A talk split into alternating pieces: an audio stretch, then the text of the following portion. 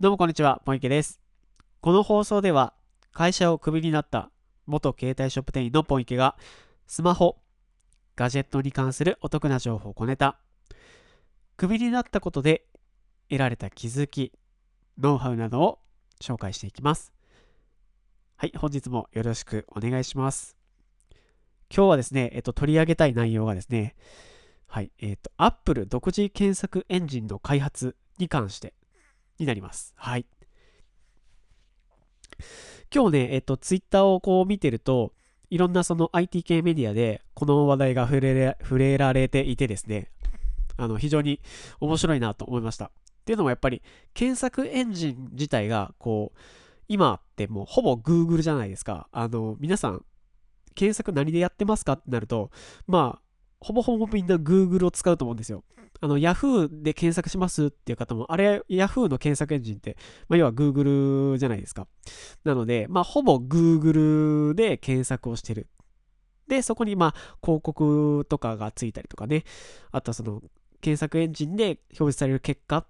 ていうところに結構あのみんなそこをね検索の最初の1ページ目を狙ってこう上位表示されるようにってこう SEO で頑張ったりとかしてるんですけれども例えばですねこれが Apple の検索エンジンがこう独自開発の検索エンジンがねあの iPhone とか、えー Mac とかにこう乗ってくるってなると結構あの面白いことになるんじゃないかなと思います。はい。でねえーっとアップルって過去にもね、あの、こういったことをやってるんですよ。あの、検索エンジンではないんですけれども、昔って iPhone が、えー、と出たばかりの時、えー iPhone4、3GS とか4とかの時はですね、まだ、あの、純正のマップっていうのが、Google のママップだったんですね。うん。今はもう別になってますけど、で、しかも、最初の時って iPhone に、あの、確か YouTube のアプリが、あのデフォルトで載ってたんですよ。うん。っていうぐらい結構 Google とは仲が良かったんですけれども、まあ、いつのタイミングからかやっぱ Android とかの兼ね合いでですかね、あのこうバチバチな関係になったようで、まあ最近またちょっと仲直りしたみたいしてきたしてきたみたいなのがちょっとよくわからないですけど、うん。あの、昔はマップも Google マップだったし、YouTube もデフォルトで入ってたと。ただそれが、えっと、いつからかですね、マップを、Google マップをデフォルトから切り離して、マップは Apple 独自で、まあ、作っている。で、YouTube のアプリも、まあ、サードパーティーのアプリになったと、はい、いう形で、まあ、あの、独自路線、独自で、もう自社で作っていくっていう形にシフトしていったんですね。はい。で、えっと、まあ、そういった過去の事例もあるので、まあ、今回のその開発独自検索エンジンの開発っていうのは、あの、あながち全然、まあ、噂みたいですけど、結構現実的にあり得るんじゃないのかなと思ってます。あの、ちなみになんか iOS14 の、その新しい仕様で検索エンジンを介さずその検索結果を表示してるっていうこともあったりっていうところから、まあこれがちょっと囁かれてるらしいんですけれども、うん、私個人としてはね、えっと結構あり得る話だなと思ってます。で、えっ、と、まあ、これがね、どう関わってくるかっていうと、やっぱりその、広告ですよね。うん。まあ、今、そのネット上の広告って、それこそね、あの、直近で言うと、すごい面白かったお話をされてたのが、その、大悟さん、メンタリストの大悟さんが、YouTube、あの、やめますって言って、あのね、放送されてた回で、まあ、今、インターネット上の広告って、えっ、と、Google と Facebook がそれぞれ40%ずつぐらいで、えー残り20%がその他でこう、まあ、取り合ってるんだよっていうようなことをおっしゃってたんですけども、まあね、やっぱ Google、Facebook がめちゃくちゃ強いんですよね。まあ、その2社でも、そのインターネット上の広告がもう80%、もうほぼほぼですよね、を取ってると。で、えっ、と、例えば、この、まあ、Apple 独自の検索エンジンが iPhone に乗るとかってなってくると、この構図が結構変わってくるなって思うんですよ。で、えっ、と、まあ、パワーバランスが変わると。ってなると、そこに付随する広告ビジネスなんかも結構変わってくるので、例えばアフィリエイトにも結構影響が出てきたりとか、まあ、攻め方が変わってきたりとか、いろんなね、面白い、まあ、あの、変化が来るんじゃないのかなと思ってですね、結構期待しています。はい。で、えっ、と、まあ、どの程度影響があるのかっていうところも、あの、あるんですけれども、ちなみに、その、iPhone って、日本はかなりその iPhone 大好き国家なのは皆さん知ってますか？まあ結構これ、あの有名な話ですよね。うん。で、えっ、と、世界的に見たその iPhone のシェア、スマートフォンの中における iPhone のシェアと、日本の、日本におけるスマホ市場の iPhone シェアっていうのは、かなりこう、差があってですね、やっぱり日本人 iPhone 大好きなんだなっていうのが、あの、よくわかります。はい。ちなみに、えっ、とですね、これが、えっと、統計データサイト、スタ、スタットカンターっていうところの、えー、情報ソースなんですけれども、えー、2020年1月の世界、えー、と、あと日本における iPhone、Android のシェア率っていうので、え、ー、と、世界ではそのシェア率が iPhone は24.76%、まあ約25%ぐらいですね。で、それに対して日本での iPhone のシェア率って65.94。まあ、およそ66%なんですよ。はい。こんなに違うんですよ。25%と66%ぐらい違うっていうのは結構差がありますよね。うん。まあ、よく言われるのは日本人はそのブランドが、ブランドのね、ものが好きだったりとか、みんなと同じものを使うのがいいとか、あとは、あの、携帯のね、各社、キャリアがそういった iPhone の施策をすごい優遇してて、っ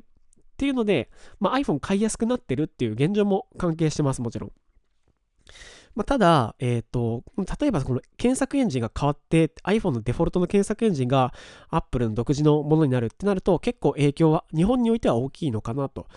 思います。あのー、っていうのも、その検索エンジンの設定って、あの、おそらく今でも変えれたと思うんですけど、これをね、わざわざデフォルトで乗っかってるものを変える人っているのかなと思うんですよ。うん、まあこれはやってみないとわかんないですけどね、使ってみてですけど、多分みんなそんなにその検索エンジンの設定でわざわざその Apple の独自設定のものが乗っかってるものを、いや、私は絶対 Google がいいって言って Google にカチッと変えるって方って、そんなに実はいないんじゃないのかなって思うんですよね。普通の一般の生活者においては。うん、例えば今そういうね、仕事をして、例えばライターさんであったりとか、ブロガーとかそういうメディアを運営してる人にとっては、やっぱりその Google の検索エンジンでのその、えー、検索の表示順位っていうのは、やっぱりかなり重要なあの尺度なので、まあ、そこを見るっていう上でも変えたりとかっていうのはあると思うんですね。Google で、Google 検索エンジンでっていうのがあると思うんですけれども、一般の生活者が例えばそれをわざわざ変えるかっていうと、うーんっていうちょっと疑問は残ります。なので、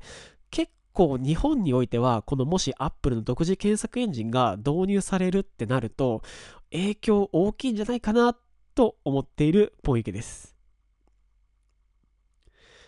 はい。えーと、ということでね、ちょっと語ってみましたが、ね、まあ、蓋開けてみないと わかんないです。わかんないですよね。うん。まあ、ただ、この Apple、あの、最近僕ね、あの、別に、なんだろう、一、一、消費者の意見として、Google の検索エンジンのなんか検索結果が、なんか最近ね、あのー、んって思うことが結構あるんですよ。っていうのも、なんか知りたいことあって、まあ普通に検索するじゃないですか、皆さん。で、あの、上位に表示されるサイトとかが、なん、なんて言うんでしょうね。なんかちょっと違うなとか、うん。なんか質が低いなっていうか、あとはまあ、その情報量も少ないなとかって思ったりするものがなぜか上位にいたり。反対に、あの、順位は低いけど、あ、これすごいしっかりまとめられてて分かりやすいし、めちゃくちゃ勉強になるなっていうサイトとかもたくさんあるんですよ。まあ、つまり何が言いたいかっていうと、Google の検索結果をあんまり信用しなくなってきたっていうとこなんですよね。うん。まあ、最近だと結構、なんていうんですかね、大手のそのメディア系とか、その企業がやってるページっていうのがやっぱり上位に表示されてくる傾向が強くって、どうしてもそうなるのかなとも思うのもあるんですけれども、うん、なんかね、この辺のその検索の結果っていうのが、一昔前よりちょっと、うん、精度が、僕にとってはですよ、僕のその、とっては、うん、ちょっとなって思うような結果になってきたなって思います。あとはね、あの、まあ、YouTube、まあ、Google 関係で言うと、YouTube の広告とかも、なんでしょうね、あの、たまにすすっごいうさんくさいような広告流れたりするじゃないですか。あもうこれ明らかにあの詐欺だろうみたいなあの感じの広告だったりとか、なんかやらせ感満載のものだったり、あと何でしょうね、あの、昔よくあった、今でもあんのかなわかんないですけど、あの、雑誌とかの、あの、すごい裏の方にあの載ってた、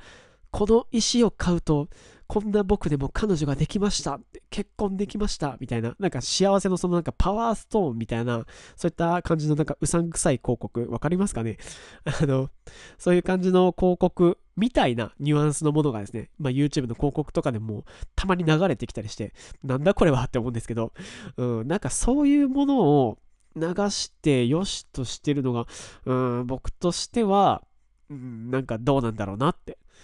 思っちゃいますね。うん。なんで、まあ、広告ってやっぱ必要なものですけど、質の悪いものとか、もう全然省いちゃえばいいのになって思うんですよ。だから、ある意味そういう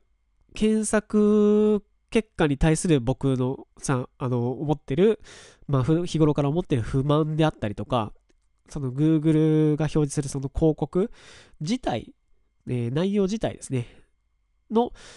えっ、と、まあ、質というか、まあ、疑問、そういったところに対する、